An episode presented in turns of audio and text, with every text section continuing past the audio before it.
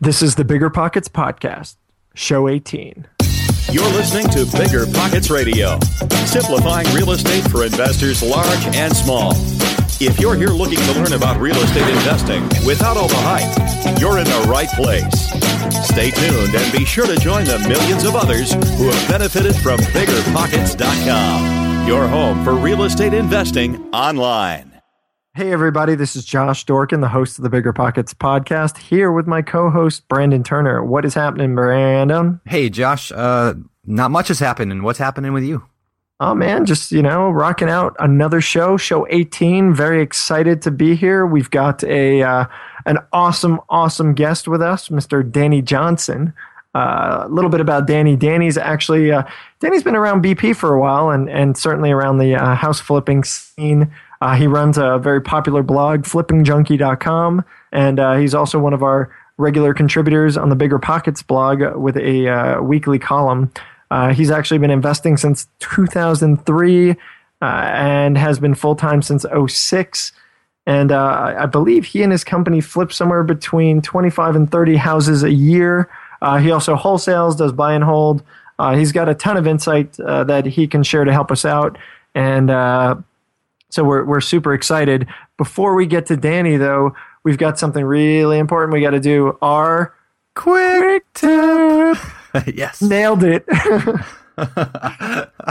Here's today's quick tip. If you guys have any questions or comments for any of the guests here on the podcast, make sure to show, jump on the show notes and leave comments below the notes.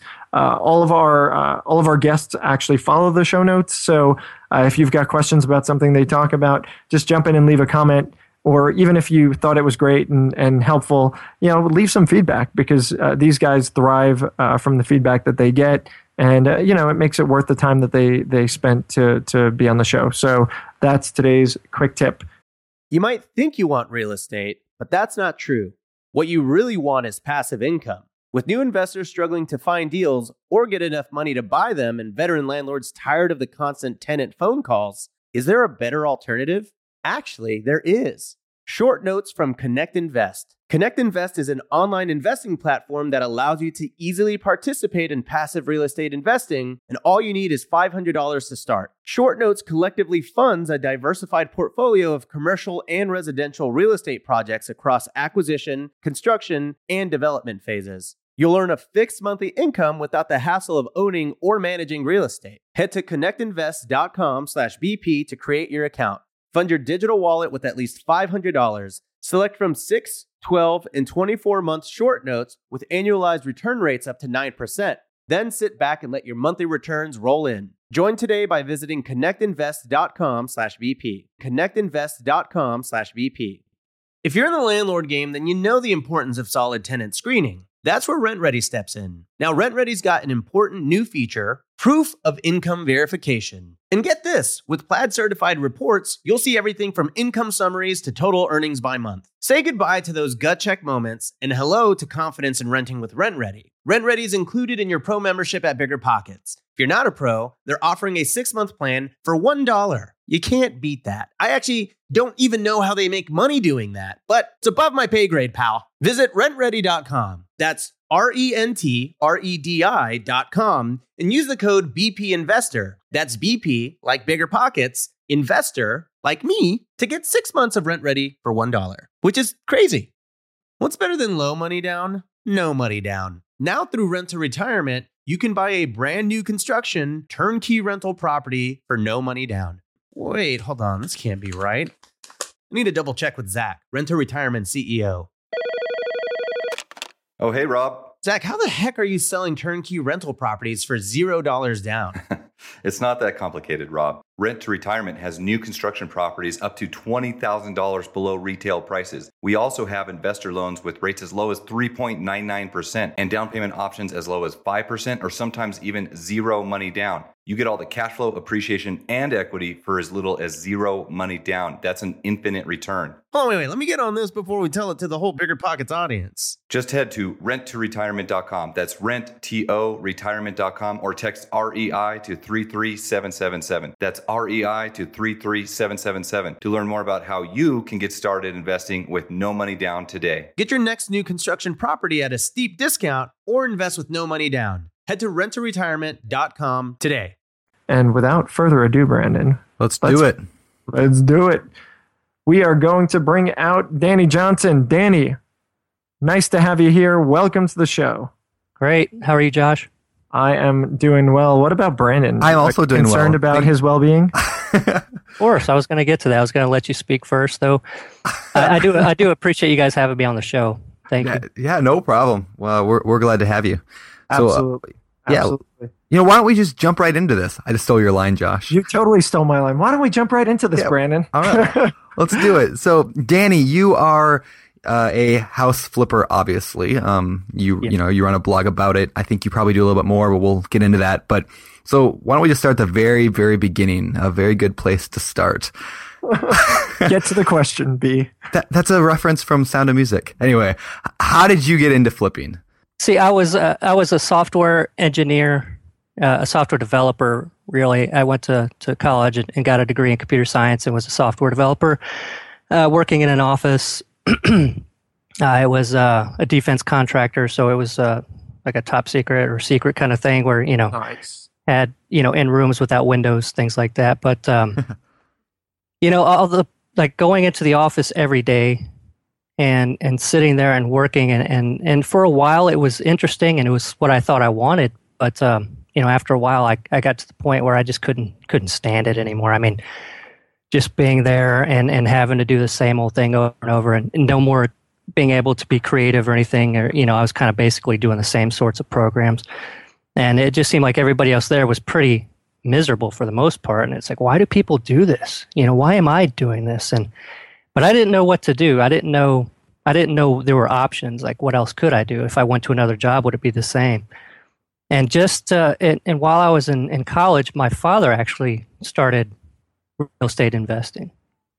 And so i got to see his progression uh, from from just getting started and, and really just taking off and just seeing his excitement and just the vitality and and uh, you know every time I talked to him it was something new. He had all these different stories and this and that's happening. It's like never before was it like that. And so you know more and more I just felt like wow I've got to do that. You know that's that's what I've got to do I want to be out there every day hustling and and uh, you know making it for myself so so I started studying and uh, and educating myself. And uh, an important thing to tell people too is a lot of people might think, well, you know, your father was doing it, so you know he kind of mentored you. You had a mentor, but the thing was he didn't take me by the hand and show me step by step what to do. I got educated and started doing my own thing. And whenever I had some some questions about something specific, I could call and ask him, and he would help me out with it. But he wanted me to do my own thing, and uh, I don't know if that makes a lot of sense. But It actually. I just commented on somebody's blog last night on um, Ben Leybovich's blog post, and I said that's what I think an ideal mentor is: is somebody who fills in the gaps. They they're not there necessarily to teach as much as they are to fill in the gaps, and you need to learn yourself. So that's exactly what I was thinking. Well, you got to put in the work. Yes. The Yep. Right, right. And I think a lot of the, the people that go into it thinking, I'm not going to do anything until I find a mentor to hold my hand and show me exactly what to do. That's not going to work. You, you got to get past that. You've got to, you've got to move to where you're hustling, you're doing it, and you're making your way. And you're taking, and it doesn't mean go out and buy a house and then figure it out. I mean, take some, you know, baby steps. You know, go start looking at houses, talking to realtors, finding out what houses are selling for. You got to get out there in the streets. You can't just sit behind the computer and expect to go from, you know, the point of being not knowing anything to going out and, and buying your first flip. That's awesome. You know, it's gonna it's gonna take getting out in the streets and, and doing stuff.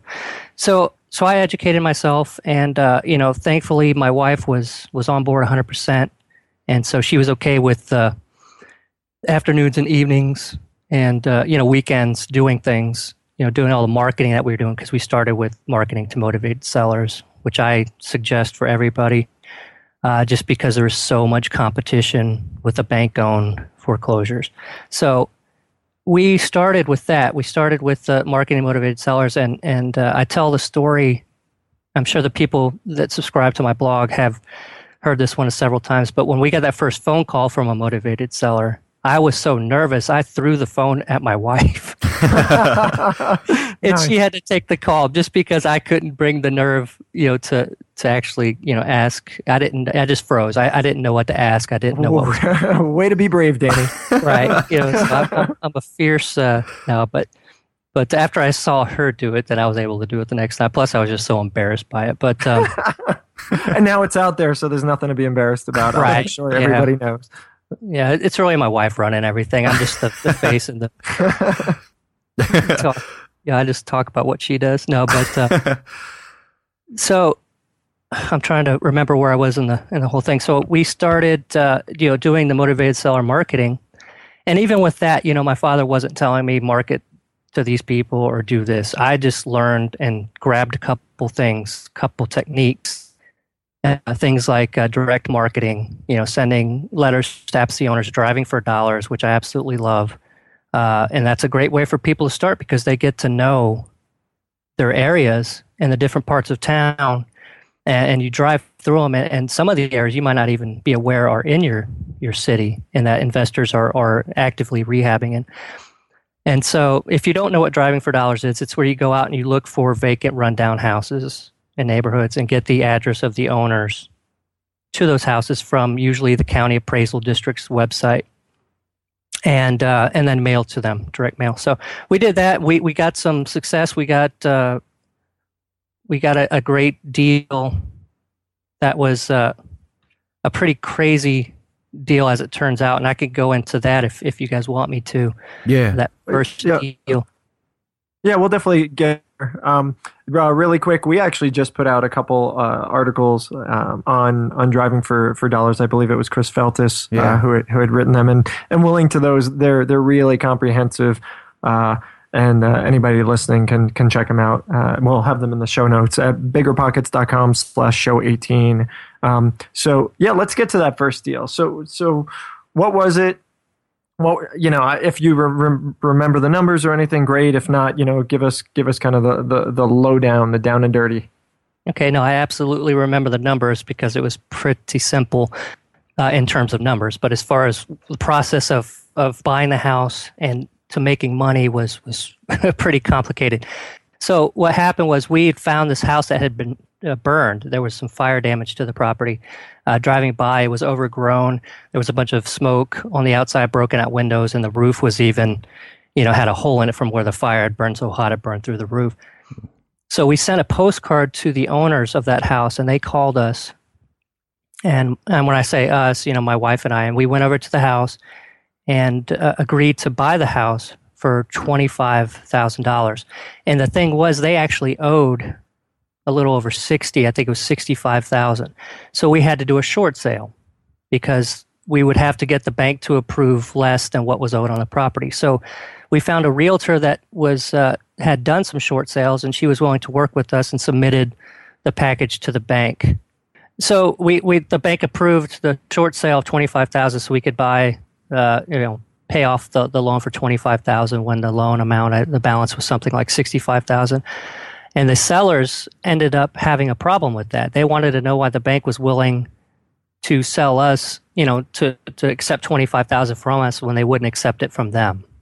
And I'm not sure why that didn't come up when we were signing the contract saying that we were going to be offering that much. But make a long story short, they ended up saying that they weren't going to go to closing and they weren't going to sell the house. And so we were, you know, we had done a lot of work to that point and, and we're pretty uh, frustrated. But the bank actually ended up coming back to us and saying, why don't you guys buy the note from us? Now, these people hadn't paid for over a year on this property. It was so far behind. And they said, why don't you buy the note from us? We want to sell it to you. for twenty And I five didn't- thousand. right, for 25000 So, sure. Okay, well, we did this work. Let's buy that note for 25000 And the people weren't living in the house, obviously. I mean, it was burned. They accepted the insurance money and somehow went and spent it on another property instead of doing the right thing and fixing it up. And nice. and I'm not sure what the difficulty was with the bank, but so we ended up buying this note. And at that point, I was finding out, well, now either they start paying or we foreclose and, and take the house because they haven't paid in a year. And, you know, I was, I was really not wanting to do that. And, you know, as luck would have it, an attorney ended up talking to the sellers. Okay, and he was an investor and he wanted to actually buy the house. So he had been talking with the seller, and so you know, sell they the attorney had contacted us and said, "Look, we know that you you know own this note now, and was wondering if you would accept a short sale of fifty thousand for this note that has a face value of sixty five thousand. And the funny thing was the the bank actually, whenever we bought the note, they waited until we were closing on the note to tell us that we can't find the note, the actual oh. note. We'll have to give you an affidavit that we had the note and that you're buying. So you're basically we're buying basically an affidavit. And it's like, wow, this could get hairy, you know. oh, and, and, so by him coming along and saying that he would be willing to buy, you know, to to pay it off for fifty, you know, was a godsend because then we were able to just you know sign a release and accept the 50,000. So we made we, we bought the note for 25 and ended up selling it for 50 and and uh, making 25,000. So that was the first flip and and I don't think we've had one as crazy since, you know. so this was a, a no repair needed flip. Very nice. Right. Right. Very nice. No, that's that's that's an awesome deal. I don't I don't think I've actually heard of something similar happening. I'm sure it does, but uh, I don't I don't think I've ever heard of the bank saying, "Here, you know, just take the note." Yeah. Right, right. And that's one of those things. If we hadn't gotten out of our comfort zone and said, we're going to figure this out along the way, if we tried to plan out everything, we would have never done that deal. I mean, we had to plan this, the next steps, but if we were to try to go from start to finish, we would never, ever come up with all the possibilities of, of something like that happening and being prepared for it. It's kind of one of those things where you, you adjust as you go. Yeah, no, that's that's great. So, how about your your first uh, we'll call it traditional flip, right? The first rehab fix, fix and, and renovation, fix and flip or renovation. Uh, thank you, thank you for the correction, Bren. okay, that one was uh, the. It was a, a, property that I put some some bandit signs out, and just a, a quick warning for people: most places uh, bandit signs are illegal, so you need to check with uh, you know the local jurisdictions and authorities or whatever to find out. And, and a lot of places you can buy permits to do those. But to check with those, don't just go and put bandit signs out. But I was I not put, aware of those permits, by the way. That that's that's a great little tidbit, Danny. Right, sorry to interrupt. Right. Oh, that's no problem. Here, yeah, here you can pay for permits per sign to put out. But uh, let's see what you know. The the gentleman called me on my bandit sign, and I went over to look at the house, and it really didn't need a whole lot. It was a uh, a house that needed paint and carpet, so we estimated five thousand on the fix up and we ended up buying it. I, I think it was for about twenty thousand. So we were into this property for twenty five thousand, and we sold it with uh, with owner financing because uh, at the time, a lot of people were owner financing and immediately selling the notes. So you could do a, a, close where you would sell the house, and, and on the same day you you sell the note as well. And note buyers were paying you know ninety percent of, of note value, ninety even in the mid nineties. So you could get full profit out, you know, immediately that way. And, and we actually, uh, you know, did that deal that way. Interesting. Yeah, I, I never really thought about that strategy. I don't know. Would that work as well today? Do you do any more of that seller financing, selling the note today? No, no, because uh, people want them for, they, they're not paying as much for the notes. I do know some people that are doing uh, similar things, but they're not getting near as much, you know, for the notes. They're having to take a, a you know, redu- a reduced a price for them.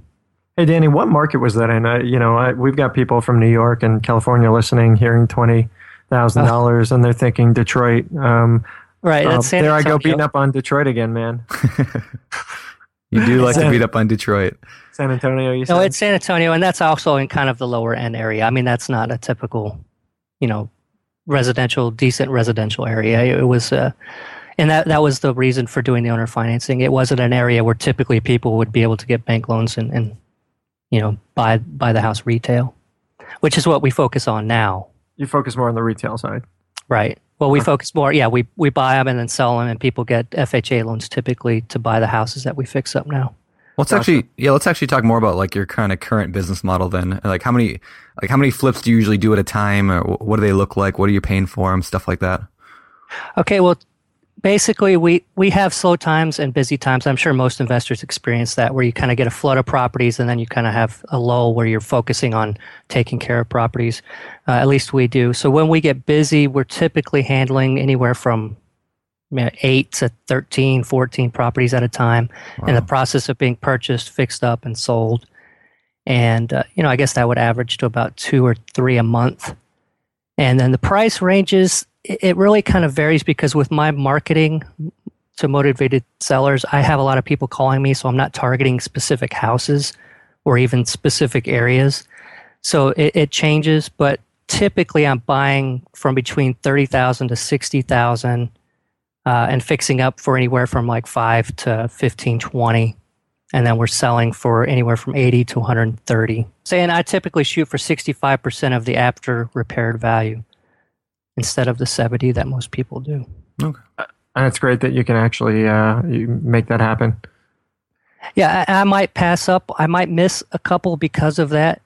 But, you know, also the other side of that coin, though, is if you don't ever shoot and ask for less, you won't ever get you know, less. So, you know, so that works out for me. So, yeah. You know, that, that brings up something interesting. I actually just read an article about the Shark Tank. I'm sure a lot of people listening to the show watch this they it was kind of these rules for uh, being successful there, and the, the the the number one rule was always negotiate, always always negotiate. Don't right. don't just take the offer. Don't you know because out of excitement, all these guys you know jump on that first offer, and and I think a lot of real estate investors do that as well. It's like they'll you know they'll get an offer.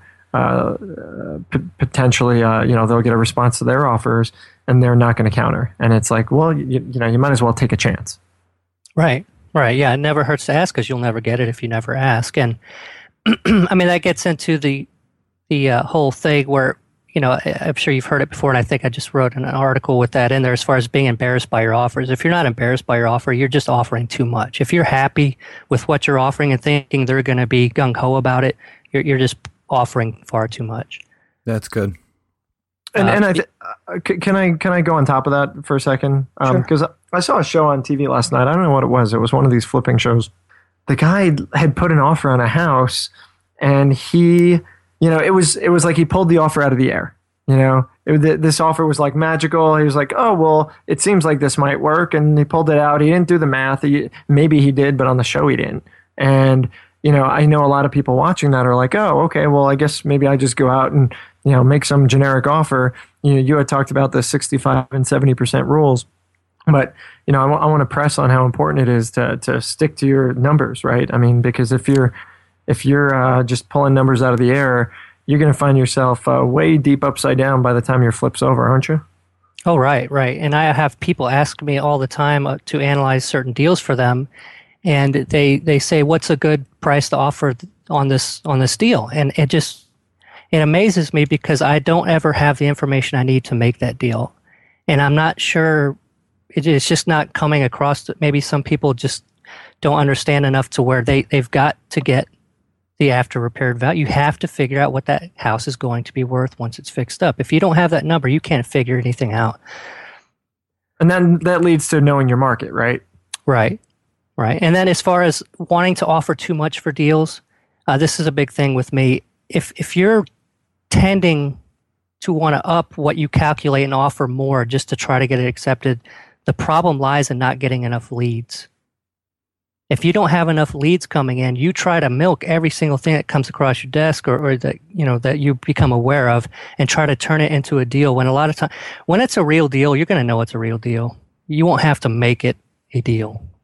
That's that's really really good. I'm gonna make that one of those tweetable topics. Um, uh, for those of you who don't know, if, if you go to the Bigger Pockets uh, show notes uh, for this, it, it's biggerpockets.com slash show 18. Uh, there's a little section there called tweetable topics, and it's stuff that you can, they're quotes from the show you can actually put on Twitter or Facebook. So uh, check out that. Uh, again, biggerpockets.com slash show 18. Um, but I do want to transition into actually what you're talking about there, Danny, and that's marketing and getting leads. so that's a, a good um, transition point. So how how are you finding deals today? Like what are you doing to get them? Okay, that's top secret. no, fired. it's not. It, it, it's not. It, and it's really, you know, I don't know. Some people might, you know, want to hear the newest, hottest technique or something that nobody has ever heard of. But I'm I'm a simple guy, and, and what has worked for people for decades still works. And I focus on finding motivated sellers in, instead of houses. So I try to find people that need to sell houses or want to sell houses uh, quickly and for cheap. And so to do that, I've got a house buying website that performs wonderfully, and I've spent a lot of time on ranking in, in Google. And so that generates a lot of leads for me. And on top of that, I do mailings and I'll do Drive for Dollars where I, you know, we talked about before, and I do letters and postcards. And I, I sort of prefer the, the postcards over the letters for those. And then absentee owner lists. And you can get a list of absentee owners from listsource.com. And it's fairly inexpensive. And uh, you can specify, be sure that you specify uh, equity percentages because they have a way to sort of a rough idea of, of how much equity the people that you're mailing to have in the house. So you don't want to be mailing to people that just purchased the house and, and, don't have very much equity because your chances of buying it, you know, for what you need to buy it for are pretty slim. What what what equity percentage do you usually shoot for? I, I shoot for roughly, you know, I it's it, it's really low. I mean, fifty percent or less, or equity. So it'd be more. So fifty percent or more equity. Yeah, yeah. And are are most people? Do you think are they like out of out of area landlords, or are they homeowners who are you know, just tired of owning it, or, or what do you what are you buying from? I think well, whenever I select out of uh, out of state, there's not enough of them, so I, I, I grab in more because I think that the people that are out of state and out of area tend to be a little bit more motivated for obvious reasons. Uh, you know, they're not near the property, and so so I will target uh, those. And then what if I don't have enough come back, say the list is only 200. I mean, these mailings, you want lists of, you know, three four five hundred even a thousand. You know, don't pull off 50 and mail to them and expect to, to land a deal. It's possible, but it's, it's not likely. What, what kind of conversion rates are you getting? Do you know, like, do you track that? Like, how many people are calling you based on how many letters you send out and how many of those right. actually turn into deals? and the conversions i mean this is just a real rough idea because i don't have that in front of me but yeah. it's basically i'm looking at about 2 to 5% depending on what i'm sending out you know obviously yellow letters get good response rates and a lot of people talk about yellow letters and i do like them but i think you get higher response rates but i'm not sure that the the uh, quality of the leads is as good so okay. you might get more calls and you know some people talk about postcards whatever that generate a 20% response like you know, return or response rate a 20%. And I was thinking, that's crazy. You know, how are you getting 20%? You know, or anything even close to that. And I got a hold of one of them finally. And uh, I saw what the difference was. They had, you know, it's where it called for a free recorded message and, and, and it had some kind of thing on there. And so people were calling to the free recorded message. And I'm sure you can maybe convert some more people, but I wouldn't call that the same sort of response you know, it's not the same quality.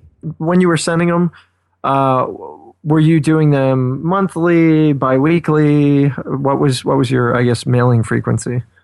I would try to send to the same people on a spacing about three to four weeks apart, and then you know do postcard, letter, postcard kind of thing.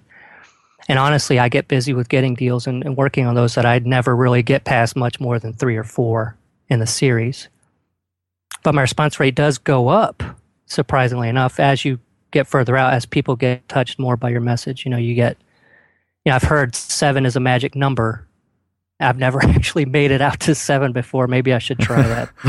But, I, but it's produced enough results to get some deals and it becomes a little bit unnecessary at the time no, that's great. I've read I've read some stats from uh, uh, Sharon Vornholt on the on the blog. She's mentioned a couple times about yeah, like the response rate as you go up, the more letters you send gets like significantly higher. So mm-hmm. uh, definitely there's some uh, data to back that up. So, hey Danny, how big is your team? Because you you've got all these deals going on. Is is it just you and your wife, or do you guys have? Uh, obviously, I'm assuming you have contractors and other folks, but is, yes. are there other people involved? Who I, I wanted to laugh when you said team. yeah, it's it's my wife and myself, and she she these days works uh, about half a day a week, and and that's you know doing books and and uh, things like that. And so you have contractors that do all your work for you. I mean, you hire oh, everything definitely. out. Yes, I, am not a handyman. You're not doing eight houses at a time by yourself. no, no, no. I, I you know, yeah, it's contractors all the way. You know, I would never swing a hammer uh, for one, I probably smash all of my thumbs. You know, both of them. I've got ten thumbs, but we had, we had we had a meeting the other day with uh, um, some bigger pockets members from the Seattle area, and uh, somebody asked me that question: Is is it good for me to learn how to do all this contracting work? And I actually said, I think it's better not to know how to do the work. Like I think that was a hindrance for me. Like it's always been a hindrance for me because I, I will fudge the numbers because I know that I can go do the work myself. It's like, oh, I can't get this deal close, you know, cheap enough. Well, that's all right. I can just go put my own carpet in. And every time I, I would do that when I was, especially starting out, I was really bad with that.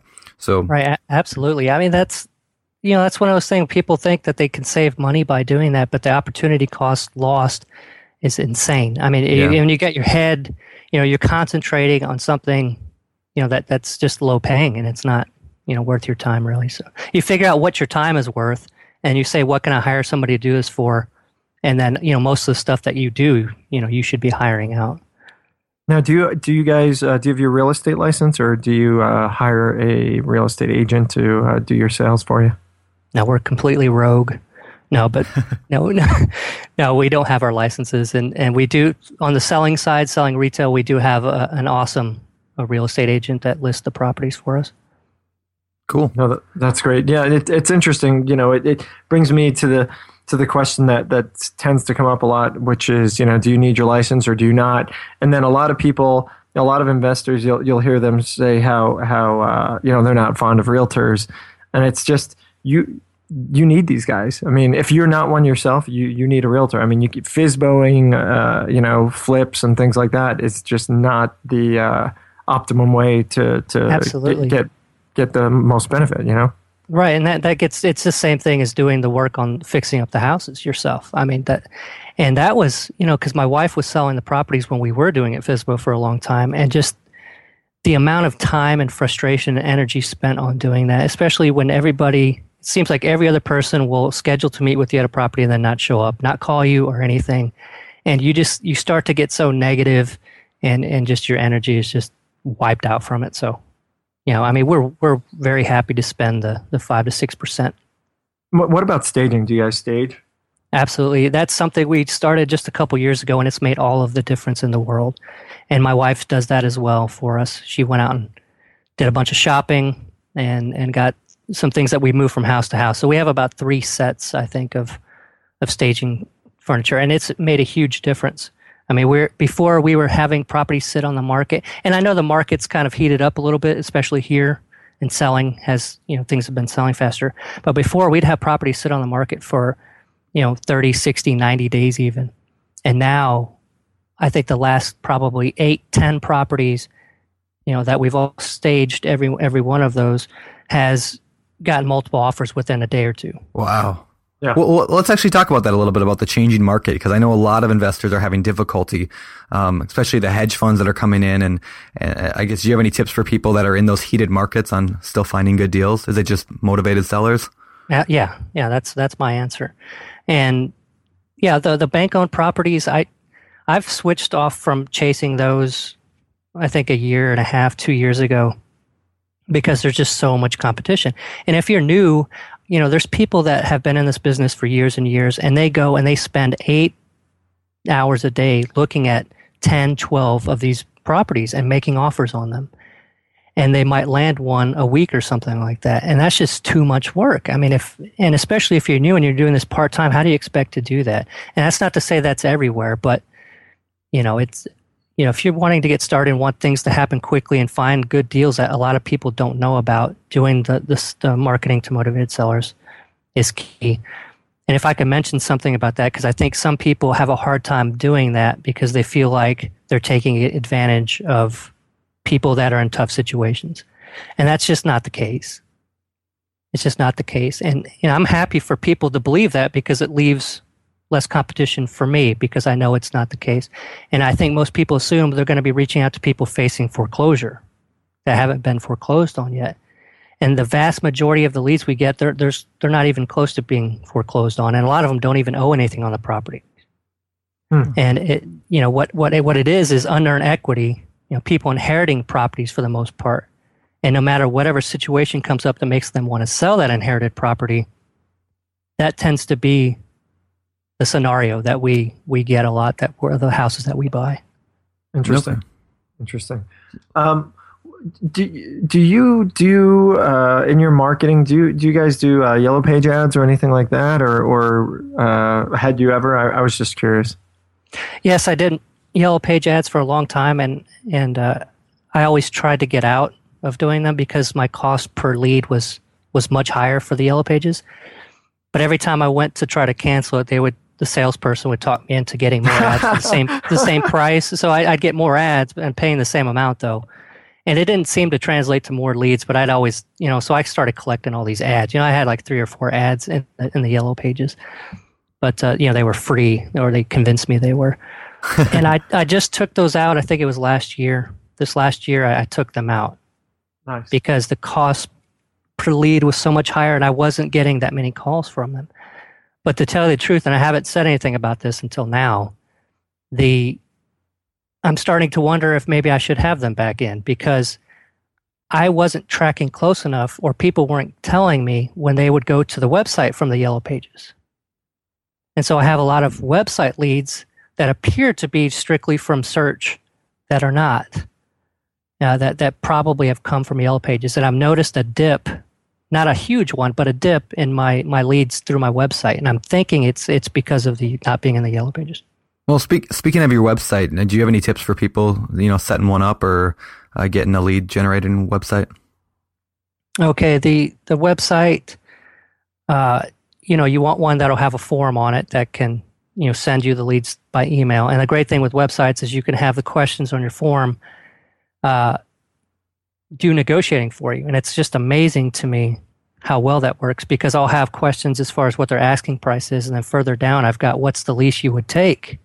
Mm. And almost every single person will reduce that by five to twenty thousand dollars. You know, it's just amazing to me. you, know, you know, you're asking that, but then they put the lease, and so they do their own negotiating. But awesome. so you have a like you know on my side, I've got a simple form on the front, so they don't feel overwhelmed.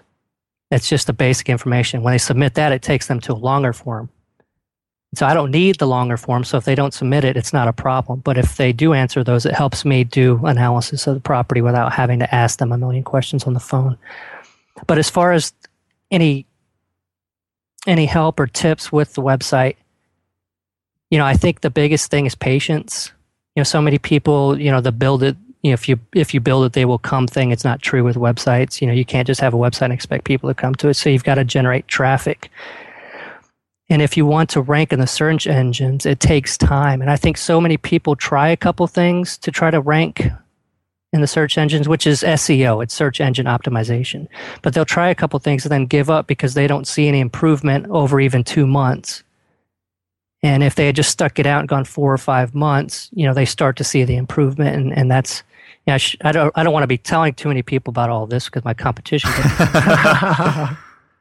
but seriously, I mean that's that's really what it is, and and don't be afraid of pay per click. Yeah, like like you Google AdWords and stuff. Right. Yeah, yeah, Google AdWords, Bing Ads. You can set your budget, daily budget, to where it won't go over. So you can specify how much you want to spend. And the big benefit of that is having your ads for your website show up on the first page uh, if you bid the right amount for them. And then you can see I think the biggest benefit is seeing what keywords people are really using to find you. That's what I'm curious about. What what do people? I mean, they they type in "How do I sell my house?" or what, what do people look for?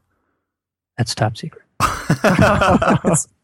no, no. I think uh, it, it was surprising to me because I thought investors use the We Buy Houses and not homeowners. But there's been so much advertising done by different companies and everybody putting up the signs everywhere that people actually search for We Buy Houses. Oh, interesting. And then, so, so you're saying that the the distressed homeowners who are looking to get rid of their property potentially are searching We Buy Houses instead of I need to sell my damn house uh, on Google. Well, probably the better quality lead is searching that. But but the majority of people are that I'm actually getting are, are searching for we buy houses. Interesting. Yeah, you know, they've seen the sign or somebody's told them there's people that buy houses and they say put and they might not say we buy houses, they might say buy houses and have some other form of it, but it comes in as representing uh, you know something like we buy houses.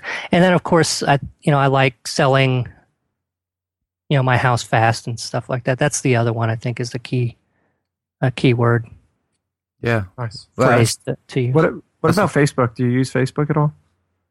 I have a fan page for that, but I don't use that much. I plan on using that a little bit more. That'll help your rankings a lot if you can you know, use a, set up a Facebook fan page for your house buying and link it to your, your house buying site.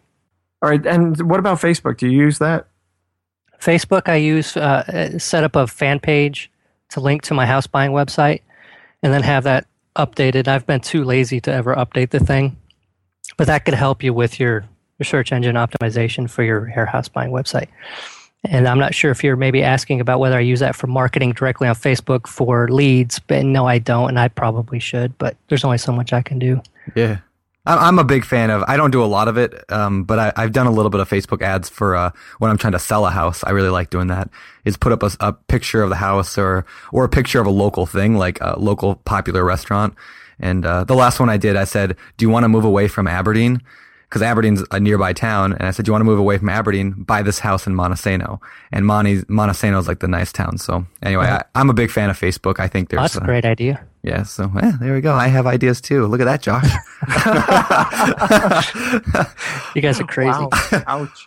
We're always looking for ways to improve, searching for better. But when it comes to hiring, the best way to search for better is by matching with quality candidates. If you need to hire, you need Indeed. Indeed is your matching and hiring platform with over 350 million global monthly visitors, according to Indeed data, and a matching engine that helps you find quality candidates fast. Ditch the busy work. Use Indeed for scheduling, screening, and messaging so you can connect with candidates faster. And Indeed doesn't just help you hire faster. 93% of employers agree Indeed delivers the highest quality matches compared to other job sites, according to a recent Indeed survey. Leveraging over 140 million qualifications and preferences every day, Indeed's matching engine is constantly learning from your preferences, so the more you use Indeed, the better it gets. Join more than 3.5 million businesses worldwide that use Indeed to hire great talent fast. And listeners of the show will get a $75 sponsored job credit to get your jobs more visibility at Indeed.com slash BiggerPockets. Just go to Indeed.com slash BiggerPockets right now and support our show by saying you heard about Indeed on this podcast. Terms and conditions apply. Indeed.com slash BiggerPockets. Need to hire? You need Indeed. Listeners, I'm telling you right now, it's not every day you find a game changer like RentRedi. They're not stopping with just tenant screening, they've rolled out proof of income verification. Let RentRedi handle the heavy lifting with automatic checks on financial stability and earnings. Plus, with Plaid certified reports, you'll have all the info you need right at your fingertips. RentRedi is included in your pro membership at Bigger Pockets. And if you're not a pro, they're offering the six month plan for just $1. How great of a deal is that? That's one eighth of a Chipotle. That's pretty good. Visit rentredi.com. That's R E N T R E D I.com and use the code BP Investor. That's BP, like bigger pockets, investor to get six months of RentRedi for $1. You're trying to close on your next rental, so why is your insurance company dragging its feet? With long lead times and never ending paper forms, it's no wonder it takes forever to finally get a policy. Modern investors deserve better. They deserve steadily.com. At steadily.com, you'll get fast, affordable landlord insurance available online 24 7 in just a few clicks. You can even get next day coverage, which takes just minutes, by the way, to obtain. And you can do it all from your phone. Steadily was founded by landlords who created insurance products tailored to the unique needs of this industry. It's their sole focus, and that's why landlords nationwide consistently rate them 4.8 out of 5 stars. So whether you've got a single family, short term, or multifamily portfolio, steadily.com can secure the best coverage at the best price to protect your properties. Discover how Steadily can save you both time and money on your rental property insurance. Visit steadily.com for a commitment free quote tailored to your needs today. This show is sponsored by Airbnb. Did you know that a long time ago, before I ever started my real estate business, I turned one of my first primary residences into an Airbnb? And that's the extra income that I needed from Airbnb that gave me the confidence to go out and work for myself and eventually quit my nine to five job. And now I have dozens of Airbnbs all over the country. I've even partnered up with the old David Greene on a recent property in Scottsdale to take our portfolio to the next level. And of course, we host it on Airbnb. But you don't need to be a full time real estate investor to start on Airbnb. As a matter of fact, I was self managing 10 properties while working my nine to five job, so I know anybody can do it. Think about it this way you're looking for extra income and going on a vacation. Wouldn't it be great to rent out your space and let your property pay for itself while you're gone? I did this one time. I pitched my wife and my roommate because we were house hacking on the idea of renting out our home, and it paid for all of our expenses on a trip to Mexico City. So go and give it a try. It might just change your life, just like it did mine. And I really do mean that. Your home might be worth more than you think. Find out how much at airbnb.com/slash host. All right, well, let, us switch gears a little bit. I know we're we're kind of getting ready to wrap up here, but I'm curious, what other kind of investing do you do? Do you do just flipping, or do you got other avenues? No, I have uh, uh, rental properties that I didn't intend to have. Okay. Uh, maybe a couple I did because they were long term tenants and they weren't requiring any repairs. You know, they've been there for 20 years, and so I buy the house and start getting income. I mean, it was it's nice to do that, but we don't. I don't actively search for rental properties, and I do it more for tax reasons, saving on, on taxes, and we also our our long term sort of retirement sort of strategy, so that we're not just always flipping houses and making chunks of money, is is uh, owner financing. So okay. we'll owner finance sell the properties with owner financing, and, then you know that way we don't have to deal with the broken toilets, the clogged toilets, and you know we even had a tenant one time call us because the shelf in the closet fell, and you know, it's just a matter of picking up the board and putting it back up on the, the thing. But we don't get that. And, you know, the people pay their property taxes, that pay for their own insurance on the properties, all that kind of stuff. So yeah, we talked about that a lot with uh, Clay Huber on the the 16th uh, Bigger Pockets podcast. So uh, definitely a cool strategy. It's something I want to get more into as well. So uh, what about wholesaling? Do that? Wholesaling, yes, I do a lot of wholesaling, and I, I plan on doing a whole lot more of that. I really sort of want to switch gears into to focusing more on that to free up my time a little bit more and not have to deal with contractors as much. Uh, and then, you know, the other thing is uh, the reason why I would want to do some more wholesaling is because a lot of people talk about the frustration of dealing with contractors and getting the house fixed up and things like that. But you don't hear many people talking about frustrations and hassles with selling houses. And we have people, multiple offer situations within a couple days, which is awesome. It's great. But then the banks have the problems with the 90 days. You know, most of these are FHA, you know, loans. And so you have this 90 day flipping rule where the banks are, are not wanting, you know, they want you to jump through all these hoops and show them how much you paid for it, how much you did in the repairs and all of these things. And, and uh, we've had, you know, problems with things taking so long that the buyers get really antsy and it just creates so many problems and it's really frustrating. But, um, and so to not have to deal with any of that or fixing up or, you know, and just buying a house and, and wholesaling is awesome. And especially because it's not just a four or five thousand dollar wholesale thing. You can, you know, get ten, fifteen, twenty thousand dollar wholesales, and I do it quite often. And uh, you know, to to be able to make as much as you would on a flip, and all you have to do is assign a contract. I mean, which would you rather do? So yeah. So what about like? Do you have any tips if somebody wants to wholesale a deal to you, I mean, what what kind of tip would you give them? Somebody who's just starting out with wholesaling. The tip would be to to hustle and to find the deals that other people don't know about. You know, obviously, I don't want to hear about listed properties and things like that. I want to hear about a great deal that doesn't need a whole lot of repairs that I can get for for dirt cheap. Obviously, so yeah.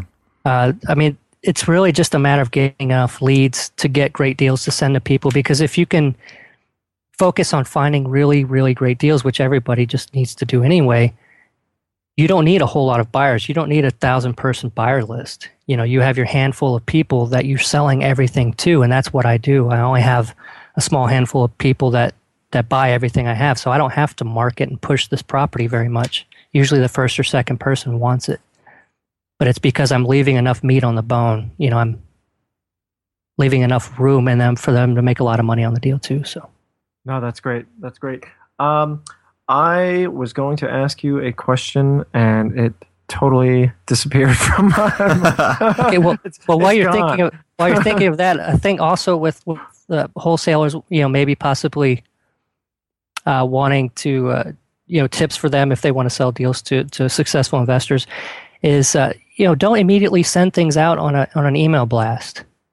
I think a lot of the best buyers just ignore those because they know that they're up against a bunch of people, mostly newbies and, and things like that. And if you can find the people that you think are your top prospects for buying your deals and give them 12 or 24 hours exclusive notice or you know right to buy the property, they're going to head out and go look at that thing right away because they know that you're giving them the first dibs on it. That's yeah. an awesome tip. I, I, I, I know a lot of businesses do that. A lot, uh, the press does that. I mean, it happens in a lot of industries, and I I have not heard anyone specifically say that they do that. Um, and again, I, I think that's fantastic. I, I, think that would get me as a, as a purchaser uh, quite excited. And mm-hmm. that said, I did think of my question, which is you came into real estate investing from a career uh, as an engineer, and so um, I, I, don't quite know if if you were uh, if you started the real estate while you were still working, or if uh, you you quit and and went headlong into that. Um, maybe you could answer that first, and then I'll get to the follow up. Okay, yeah, I, I wish I could say I did, but I did not. We were working part time. I mean, as far as just like quitting the job and going into it head head first, yeah, yeah. but so we my wife and I were still working full time jobs when we got into real estate investing, and I, it was something like about three years, two to three years. We were still working full time jobs while we were doing this, and then okay. transitioned. And I wish I could say I just said, "Okay, I'm making so much money with that, I need to quit my job." I actually had to get laid off in order to push myself into doing it full time. Well, most people don't know that, but nice so you were working, you know, for, for multiple years while while investing. Uh, so my my question was going to be on financing, and and so uh, it sounds like what you did was you used your job to finance all your deals, correct? No, I didn't use the job to finance the deals. We we've always used other people's money and private lenders, and uh, even in the beginning, for the first uh, for a while, we were actually even partnering with another investor that was putting up the money, and we were doing the work and splitting things. So we were using his money. And how, how did how'd you end up with with this guy as as a new investor who had zero experience? Uh, why would why would he want to work with you? Because we were we were hustling and and and had the deals. You know, it's like showed that hey, you know, I've got this great deal. I need someone to fund it and uh, you know we worked out the the details and made that happen. Yeah, I think that's a huge, huge point there you made about if you have the deal, like the money's going to find you. I hear investors say that a lot, but the hard part is finding the deal. The easy part is the money at, at that point. So if you're having trouble finding funding for your deal, it's probably not a deal. Right.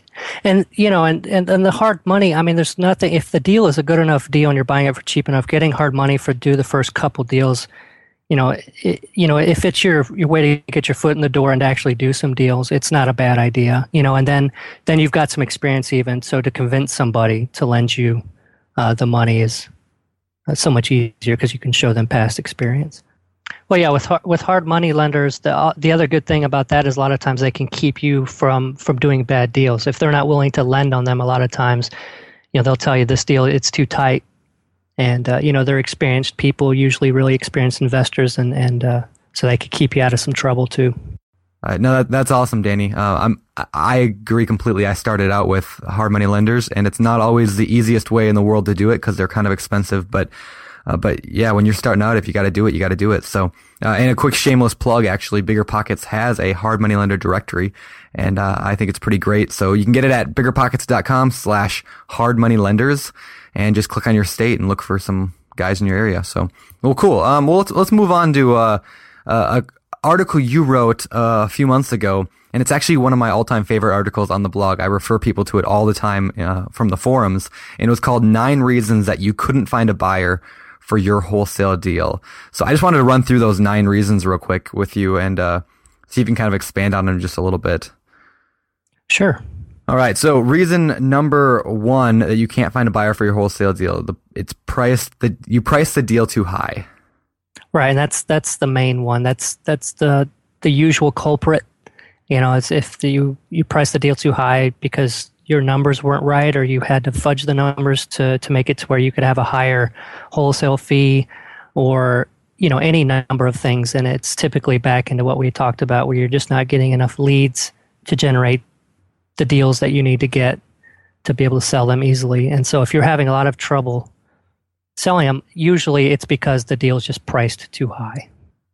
You know, you're seeing things eh, wanting the numbers to to come out a certain way so that you could say that yes, this is a deal, I can do this, and you end up you know looking at maybe the comps that the one comp that was you know $10,000 higher than the other 5 and said you know this is what the, the value is going to be just because it was wishful thinking and uh, you know, and you, you just, you know, hope that it will. So that's what you assume and, and you buy the deal for too much and then you can't sell it because you're pricing it too high.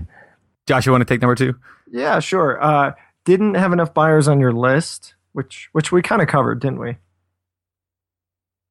Well, sort of. I mean, if you, I mean, if you don't have enough buyers, you can't get the deal in front of enough people.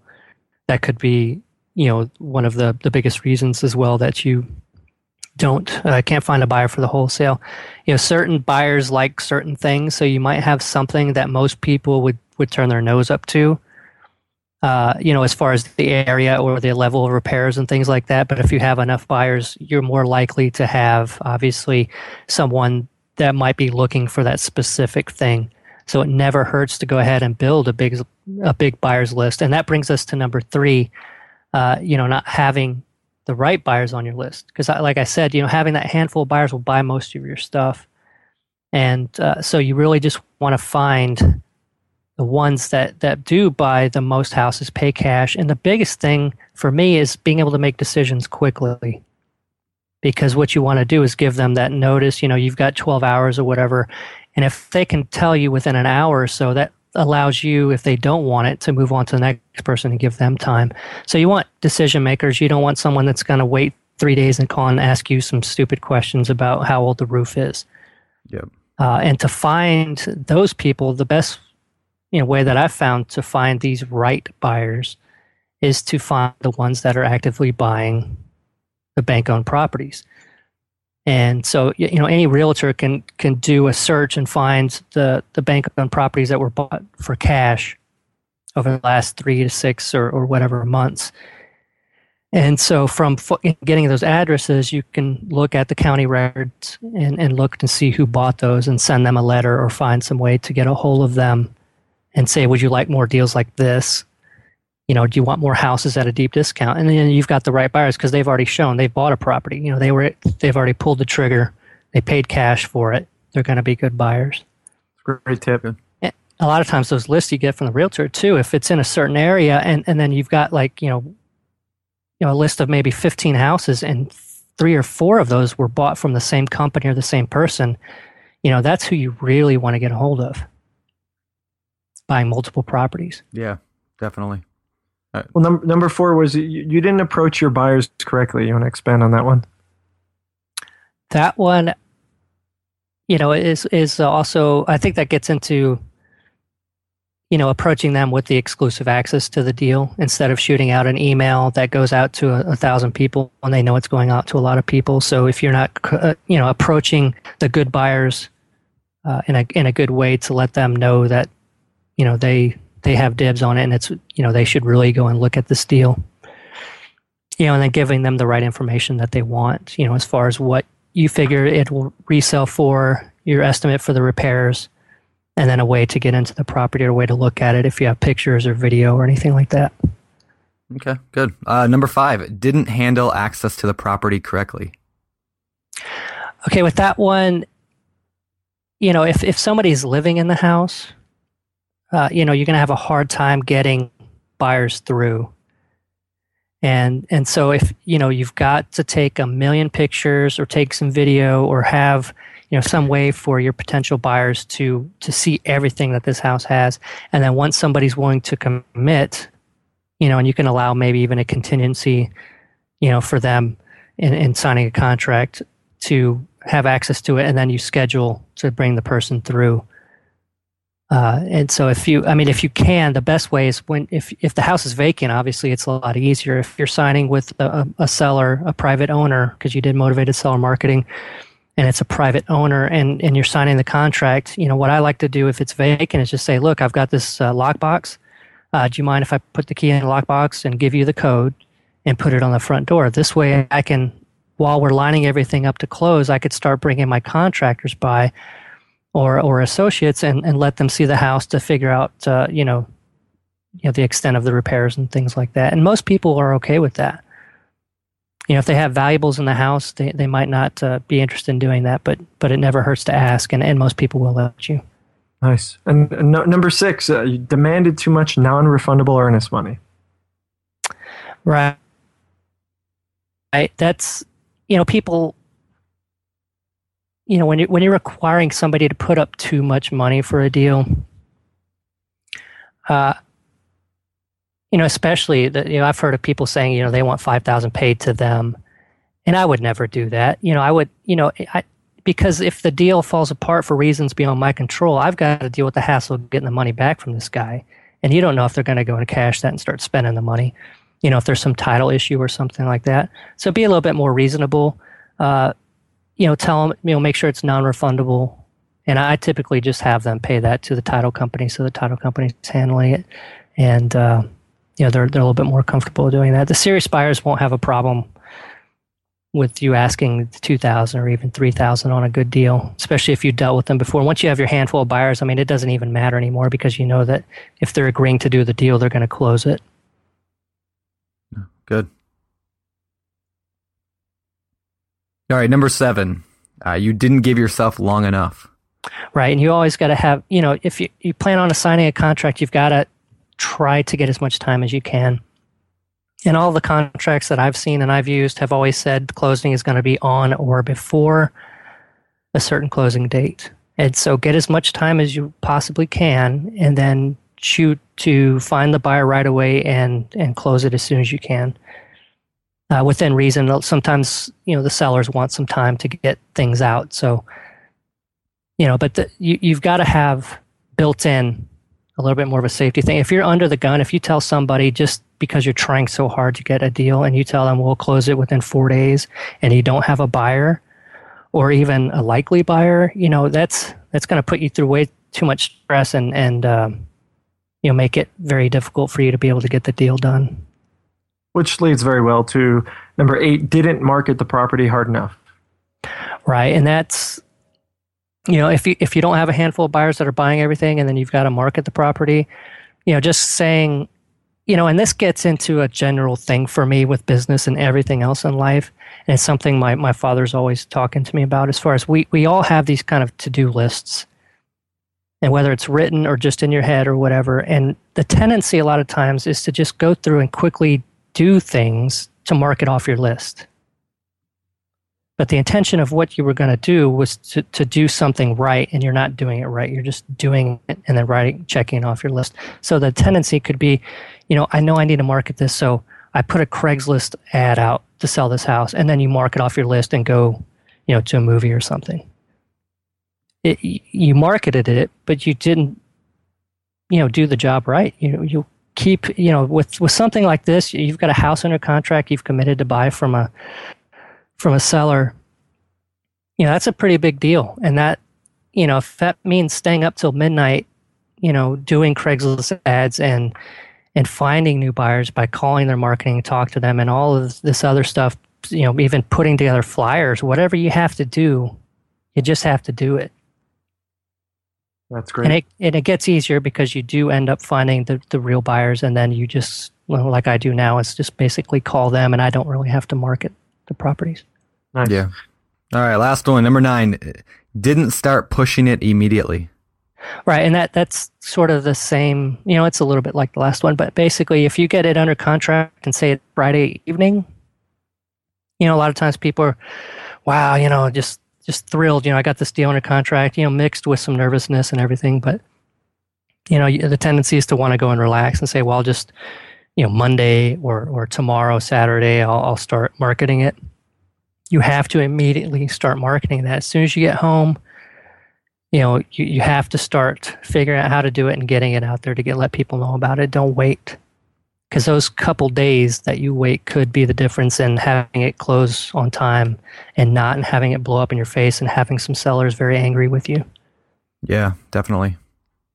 Well, very cool. Well, that's awesome. I really wanted to just go over that because I thought all nine of those points were really, really, really important. So, uh, thanks, Brandon. Yeah, thank you. Um, all right. Well, let's kind of get uh, wrapping this thing up. Uh, I know you've got a Kindle book that I want to give you a minute to just tell people about because I read it and I think it's awesome. So, uh, I guess yeah, take a take a minute and tell us about it. Sure. It's uh, called Flipping Houses Exposed, and it's on Amazon.com. Uh, it's 99 cents. I'm trying to get Amazon to to uh, make that free. We'll see how that goes. Hopefully they will. But uh, right now, 99 cents. It's practically free. But the book is basically following my business through for 34 weeks. Everything I did to generate leads, uh, there was during the 34 weeks generated 495 leads, and and the deals that we bought, and even share sort of the scope of work for the the properties. Uh, for the rehabs and then the selling and then the actual numbers from the deals, everything, including the holding cost and the closing cost and the rehab cost. And it's basically just real world investing. I mean, it's it's uh, you know, it's not hyped up TV, uh, dramatic, dramatized or dramatized. I can't say that word. you would edit that maybe, but uh, you know, it just goes through everything and shows you what it's really like. And and what I, I really like about how it came out is is that even though we are experienced investors, for the first several months there wasn't a deal.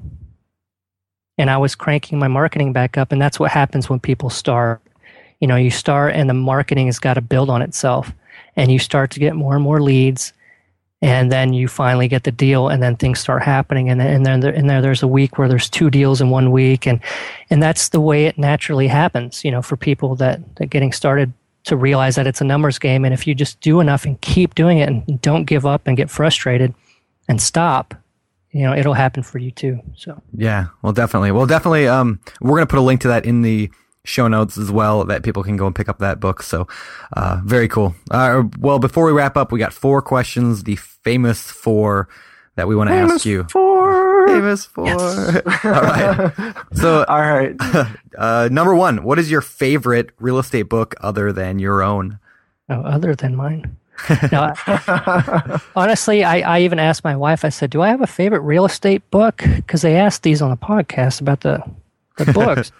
And you know, I honestly I don't have one that comes to mind. You know, as far as is general business and you know, maybe somewhat related to Rich Dad Poor Dad uh, or to real estate, maybe Rich Dad Poor Dad. I, I got a lot of that book. It's it's a pretty easy read, but just the, the you know shifting your mindset and and thinking like an investor, I think that's an awesome book. And then also, you know, as it relates, if if I can make this kind of relate into into real estate and getting into investing, I just got this book called Mastery, Mastery by Robert Greene. I've heard of that.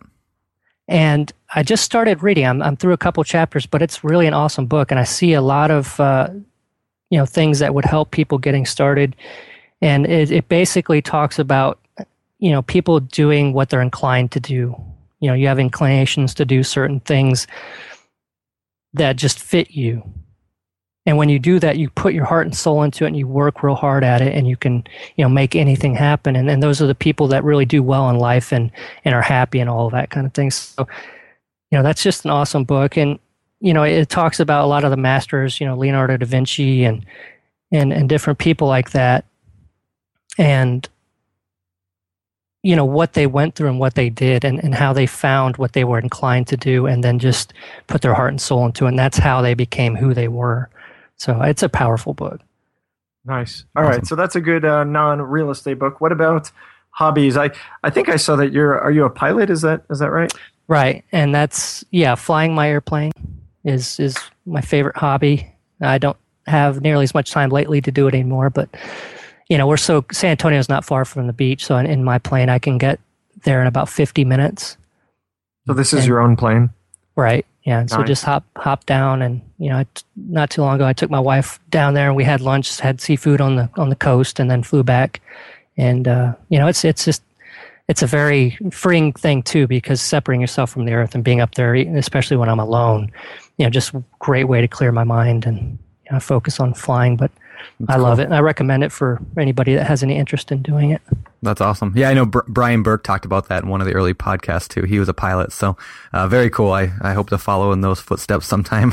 uh, so last last question: What do you think sets apart the successful house flippers from those who just uh, can't seem to get off the ground?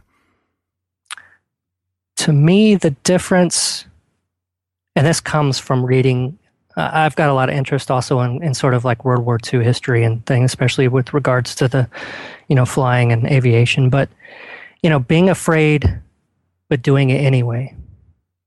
You know, it's like everybody's afraid to get in the business and take these chances and take these risks.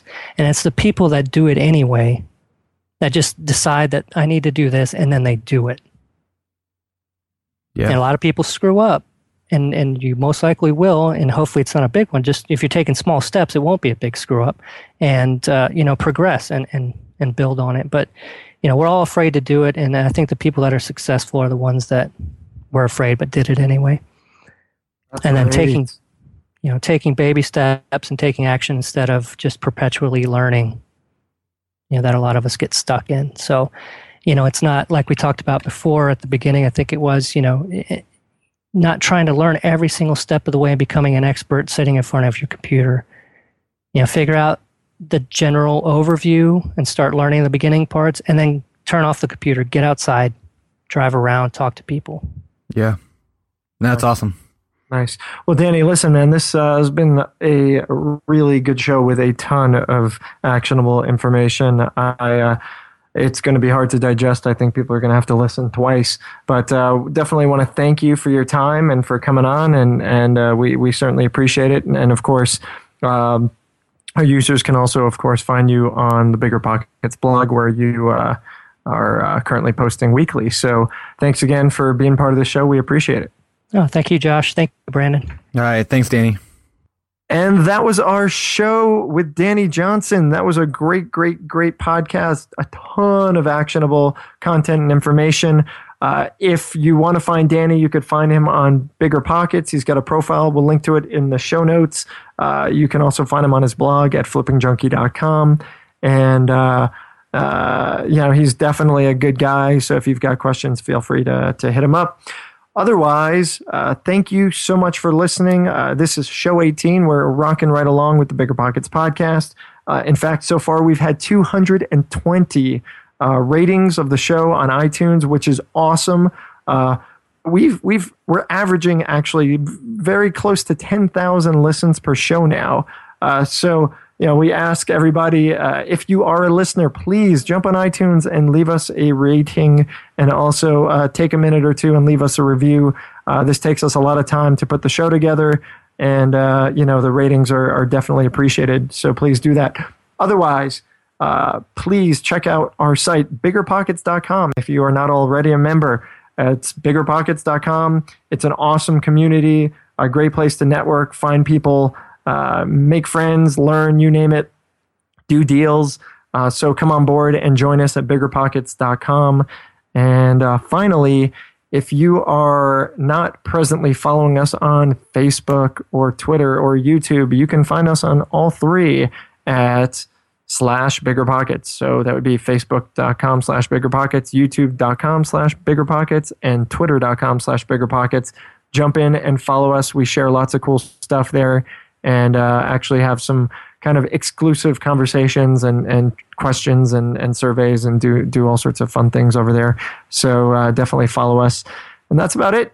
Thanks again for listening to the show. I'm Josh Dorkin, your host, signing off. You're listening to Bigger Pockets Radio, simplifying real estate for investors large and small. If you're here looking to learn about real estate investing without all the hype, you're in the right place. Be sure to join the millions of others who have benefited from biggerpockets.com, your home for real estate investing online. There's a reason small multifamily investing is so popular in the Bigger Pockets community. With just a 3.5% down payment, you can own up to four different units. Think about it. If you house hack and live in one of the units, you still have three different groups of tenants helping you pay down your mortgage every month, four kitchens and bathrooms you could renovate to increase your property value, four different Airbnbs, medium term rentals, or other rental strategies that you can try in one property, all in just one transaction. Of course, the question is where do you find a small multifamily property that you can actually afford? Which market and which deals are best for you? Once you close, how do you manage it, optimize it, keep scaling, and living your life without being tied down to four leaky toilets or four fussy tenants? All great questions, my friends. All to be answered in the upcoming small multifamily bootcamp with Chris Lopez and Leka Devatha. So if you're serious about growing your portfolio with this highly efficient strategy, head to biggerpockets.com slash four, F-O-U-R, today and join us in the small multifamily bootcamp. See you there. The content of this podcast is for informational purposes only. Past performance is not indicative of future results, and all hosts and participant opinions are their own. Investment in any asset, real estate included, involves risk. Use your best judgment and consult with qualified advisors before investing. Only risk capital you can afford to lose. Bigger Pockets LLC disclaims all liability for direct, indirect, consequential, or other damages arising from reliance upon information presented in this podcast.